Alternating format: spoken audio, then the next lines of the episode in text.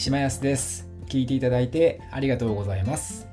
この番組は元 Yahoo のデザイナーがお忙しい皆さんに代わって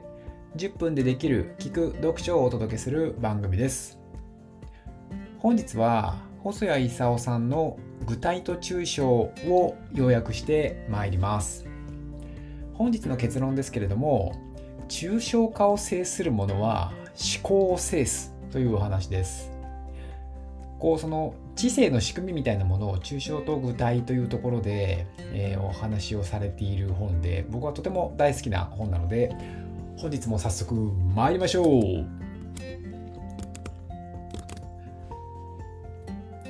まずですね抽象化なくしては生きられないというお話からします。抽象化を制するものは思考を制すというお話なんですけどまあこれ例えばこうそうですね、まあ、数とか言葉っていうのは抽象化の代表例なんですよね。複数のものをまとめて一つのものと扱う、あ一つのものとして扱うというのが抽象化で、まあ、言い換えると、これを利用して人間はその数とか言葉っていうものを使っています。みんなが数とか言葉っていう概念がなければ、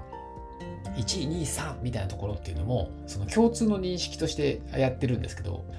そこがなかったり、あとは言葉とかですよね。みんながわかんないですけど、例えばじゃあライオンのことをライオンという人もいれば、なんかわかんないですけど、茶色い、茶色い大きな4本足のみたいな話をしだすと、あの止まらないっていうか、まあ、それは一つのライオンという言葉で共通認識としてみんなが持てるっていうのが、この言葉とか数っていうのは、まあ、その抽象化の一つの例ですよね。で、まあ、具体の抽象っていうところで比較をすると、まあ、それぞれ具体は例えば直接目に見える抽象は直接目に見えないとか。あとは具体は実体と直結していて抽象は実体とは一見乖離しているとかみたいな、まあ、そういった差があるんですよね、まあ、そこっていうのをある事象では具体化で具体的に見てそれを抽象的にこう、まあ、例えばこうちょっとこう幅広い観点とかその抽象化して見た上で違う事象に生かしていくとかっていうのは結構その優秀な経営者の方とかっていうのはそういったことっていうのを、まあ、そのあるところでの成功事例っていうのを横展開するみたいなところっていうので結構あのうまくやってる方が多いなという印象を受けます。でその抽象化に関して今回はその20ですね20の観点でちょっと深掘りをしていきます。でまあ、抽象とは具体とはという話をしていくってことですね。で、えっと、まず20個あるうちの1つ目がデフォルメです。で、特徴のあるものを大げさに表現する代わりに、その他の特徴というのは一切して、一切無視してしまうという大胆さが必要と言えるっていうところで、枝葉を見る、見ないみたいな話ですよね。その、例えばすごい大きな物語みたいなのがあって、まあその中で、こう、それを要約する、例えば桃太郎の物語って一言で言うと何だっけ？みたいな話。それは鬼退治なのか、桃から生まれたなのか、みたいな話ですね。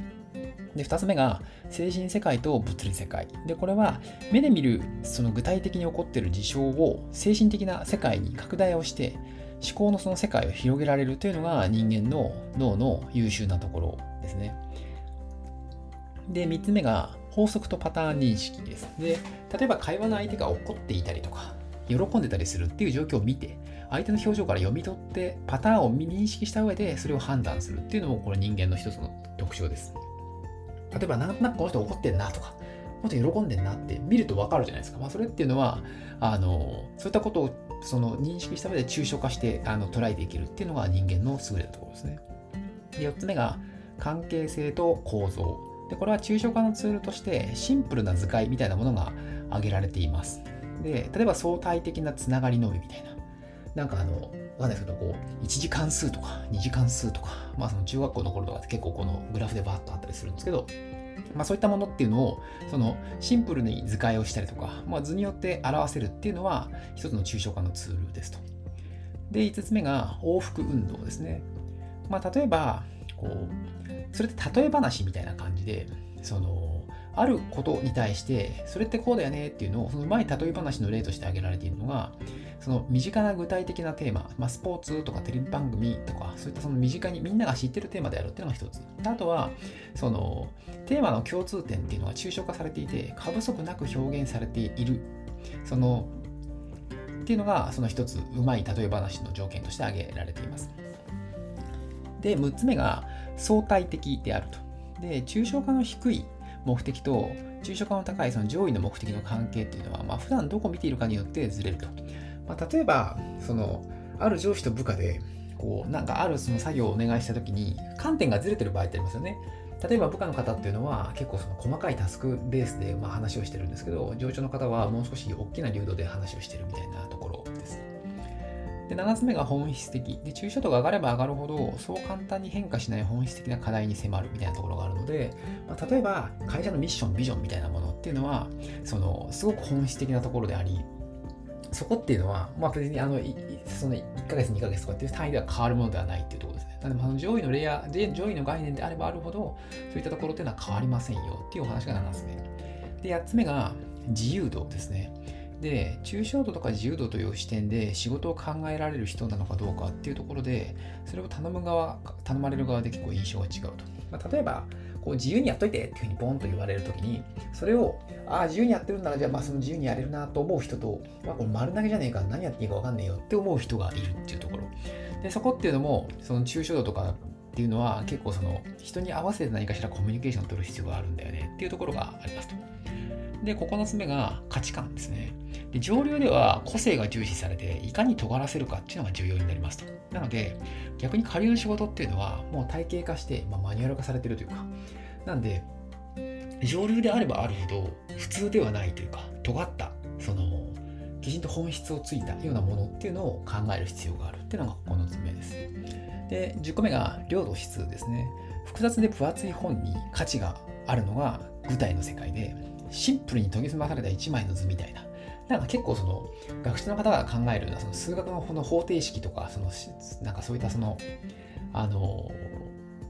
シンプルなものっていうのは、基本的にはなんかなんとかイコールなんとかみたいな、結構そのシンプルに表現されますよね。それっていうのは、その質、その抽象化するというか、全てに応用が可能なものっていうのは、基本的にはシンプルであるっていうのが量と質です。で、11個目が二者択一と二項対立。で、これはそれぞれのその対立構造っていうのは、その大きく二通りの反応があって、これまあ抽象レベルで捉えるか、具体レベルで捉えるかっていうところの比較で見極めることが重要だっていうお話です。で、12個目がベクトルですね。大きな目標があって、初めて個別のアクションが有機的につながっていくっていうところで、その意義を持った、つながりを持ったような生きた行動になっていくっていうのが、同じベクトル、そのベクトルを持った行動をすることによってそこが生まれていくっていう話ですね。で、13個目がアナロジーで、抽象レベルの真似っていうところ。まあ具体的に真似ちゃうと、やっぱこう、パクリになっちゃうんですよね。ただ、抽象レベルでその真似ていくっていうところっていうのは、あの革新的なアイデアになる可能性があるっていうところ。で、14個目が階層ですと。で、重要なことは膨大な情報を目にしたときに、その内容で様々その抽象レベルを理解しておくところっていうところで、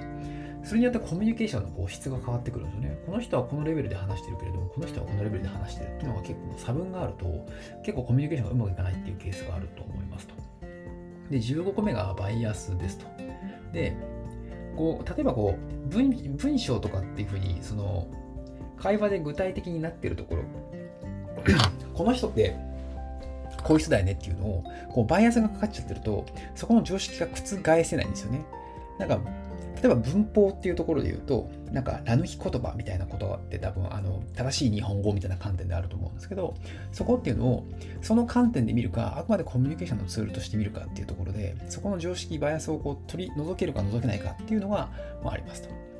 で、16個目が、えー、理想と現実ですと。で、具体と抽象っていうのは常にセットで全体で見て、それを連携させて、バランスを取っていくことが重要だっていう話ですね。で、17個目がマジックミラー。で抽象的な高い、抽象度の高い概念っていうのは、その見える人にしか見えないので、そこって分かる人にしか分からないですよっていう話がマジックミラーです。で、18個目が、え一方通行。で、抽象化っていうツールは一度手にすると、そのその理解というのができると、戻ることができない。その戻ること、その元に戻ることが難しいという性質があるというのが18個目ですね。で、共通と相違というところで、えー、高い抽象レベルの視点を持ってる人ほど一見異なる事象が同じに見えて抽象度が高い、低い視点で持っている人ほど全てのものが違って見える。まあ、これはまさに、この冒頭話したようなその経営者の方々っていうのは、そういったその抽象化っていうのが得意な方が多いなという感じ。なんで他の事業をやっても成功するというか、本質がつけるっていうのがあるのかなと感じます。で最後に、抽象化だけでは生きにくいというところ。で人類に思考という最強のその武器を持たせた野生と、野生のその最強の武器を持たせたというその抽象化という武器は、まあ、実は野生の行動力みたいなものを失わせた失わ失ってしまったんじゃないかっていう話があります。なので、その抽象化っていうところをしつつも、それを具体化と抽象化っていうのをセットで考えることが重要だっていうのが最後の20個目でした。長々とやってきましたけれども、まあ、この20個の観点でこの本ではさらに詳しく、紹介がされていますので、興味がある方はぜひ読んでみてください。はい、いかがでしたでしょうか？本日は具体と抽象というお話をしました。これはあの YouTuber でもあるまこなり社長という方がですね、この本をお勧めしてて僕は興味を持って読んだんですけれども、あのやっぱこの抽象化っていうところっていうのは何かの物事の本質をつく際にそれってこういうことだよねとかこういったものがあるからこれを他のことでも展開しようみたいなことができるので非常に素晴らしい考え方というか、まあ、皆さんも意識的無意識的にやってるとは思うんですけどそれをきちんとこういった体系立てた本で読んでいくっていうのは非常に気づきが多い本でした。この番組はですね、引き続き元ヤフーのデザイナーがお忙しい皆さんに代わって5分でできる読書ということで本を要約してまいります。